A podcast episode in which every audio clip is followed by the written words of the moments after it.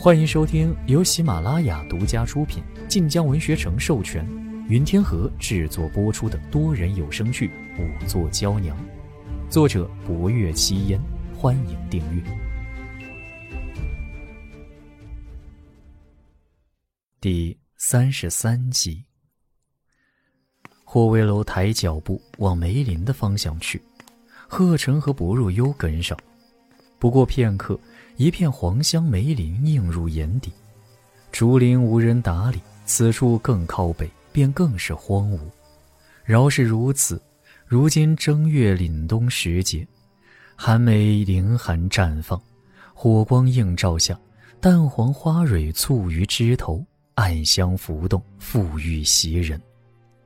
修衣使抬手一指：“梅林内亦有些人迹。”可此处空旷不易躲人。最北边倒是有一口枯井，呃，适才属下们查看过，无人藏于其中。竹林茂密，还可藏人；梅林却梅树稀疏，一眼便可扫尽。霍威楼看着远处高墙，沉吟片刻，带着众人转身往前院去。凶手忽而现身，还差点便被拿住。霍威楼命人搜查整个侯府。小半个时辰之后，府中郑文安等人又都集在了前院正厅。然而，包括郑文荣在内，大家今夜皆有人证。郑云霓来的最晚，他刚一进院门，便见厅外站着傻姑。傻姑垂着脑袋，安安静静地站着。可他听到脚步，转身看到郑云霓，面上未怕顿生，后退几步。背脊都撞在廊道栏杆上，薄若幽站在门口，刚好看到这一幕。郑云霓冷冷地看着傻姑，似乎在不满他竟然在此。可见薄若幽望着门外，他下颌一抬，仪态娉婷地进了厅内。厅中郑文安正在说话：“得了侯爷吩咐，在下一直在祠堂看着他们清理火场。”傻姑做事笨手笨脚的，且今日都是体力活，撬的都是些家丁，在下也不知他为何跑去那边。郑云霓此时开了口：“侯爷，他是去给母亲折黄香梅的。府内梅花虽不少，可母亲独爱黄香梅，只有北边那片梅林是黄香梅。如此倒也有了解释，只是大晚上令一呆傻之人去折梅。”听着实在有些诡异。霍威楼看了郑云霓一瞬，又看向郑文安。当初你母亲那件衣袍，可确定烧了？是三哥派母亲身边侍婢烧的。逝者之物，一般无人会留下吧？且那袍子也非金银珠玉。他这般说，便是不曾亲眼看到那衣袍烧掉。霍威楼看了眼贺成，贺成便出了厅门。郑文安说完，见霍威楼不语，犹豫着问：“侯爷，可是有了什么线索？”霍威楼搜查侯府，却未说缘故。等众人到了，亦先问了傻姑之事，因此大家还不知今夜发生何事。霍威楼眸色微凝：“今夜凶手穿着那件素袄，出现在东边竹林。”被撞见了。此言一出，众人神色皆变，尤其郑文安更是僵在原地。什么？撞见凶手了？可看清模样？未看清。郑文荣站在一旁道：“那他必定是藏身在竹林之内，或许这几日都在那里。府内这等荒僻之地颇多，侯爷可多派人搜查。”哎，四爷。已经搜查过了，四周的确有不少人迹，可还是没找到人，也不知藏去了何处。这几日大家都要小心些，免得为凶手所伤。郑云霓粉拳紧紧攥着袖口，神色沉凝。郑文安同样想着什么，深思不属。这时，贺成进了厅门，霍威楼见他欲言又止，便先令众人退下。待众人退出去，喝成道：“侯爷，却问过了，当日烧衣裳的是老夫人的婢女莫意，将衣裳交给一个粗使婆子烧的。那婆子有些忌讳，将袍子扔进火盆之后便走了。据那婆子说，后来再去端火盆的时候，里边又烧了不少杂物，也看不见衣袍了，想来是被烧尽了。不曾亲眼所见，便仍是存疑。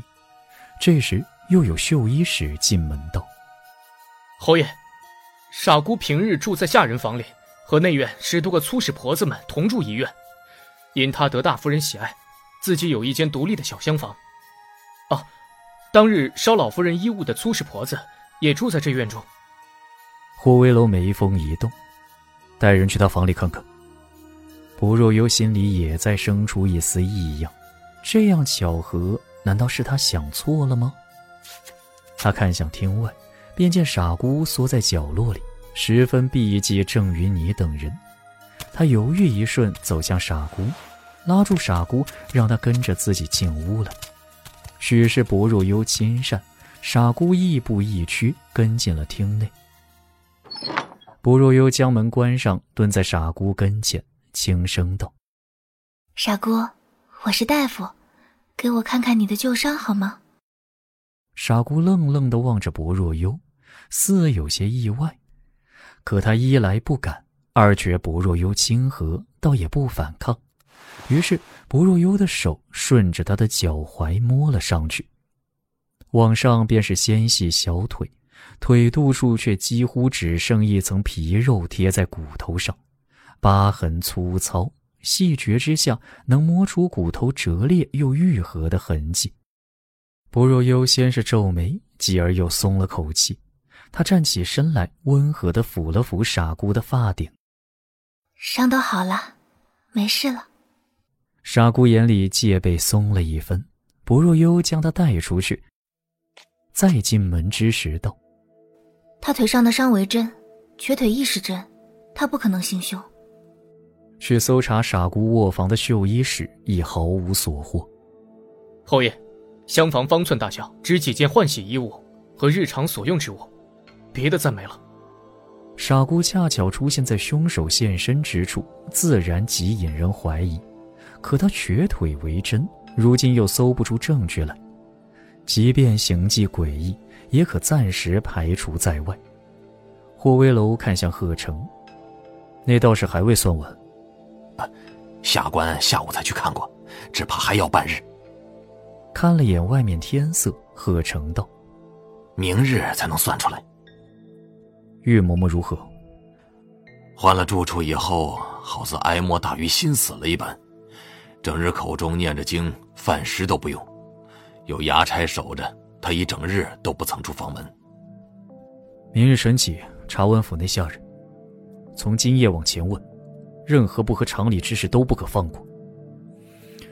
凶手大年三十开始动手，又留下那般言辞，自是为寻仇。其实府内之人，或许在此之前就做过什么，只是并未被众人放在心上。府内主子们大都有所隐瞒，既问不出隐秘，便只能从下人们入手。而凶手藏于府内，并非一朝一夕。难道此前一直未采取任何动作？不若幽心里微动，一绝有理。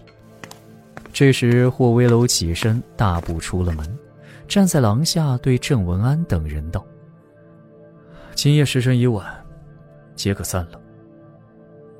诸位亦再回忆回忆，老夫人出事之前，府内可有怪事生出？凶手既敢屡次行凶，必定对目标了解甚多。”在站的你们，皆有可能是下一个目标。本集播讲完毕，更多精彩内容请听下集。感谢您的收听，去运用商店下载 Patreon 运用城市，在首页搜索海量有声书，或点击下方链接听更多小说等内容。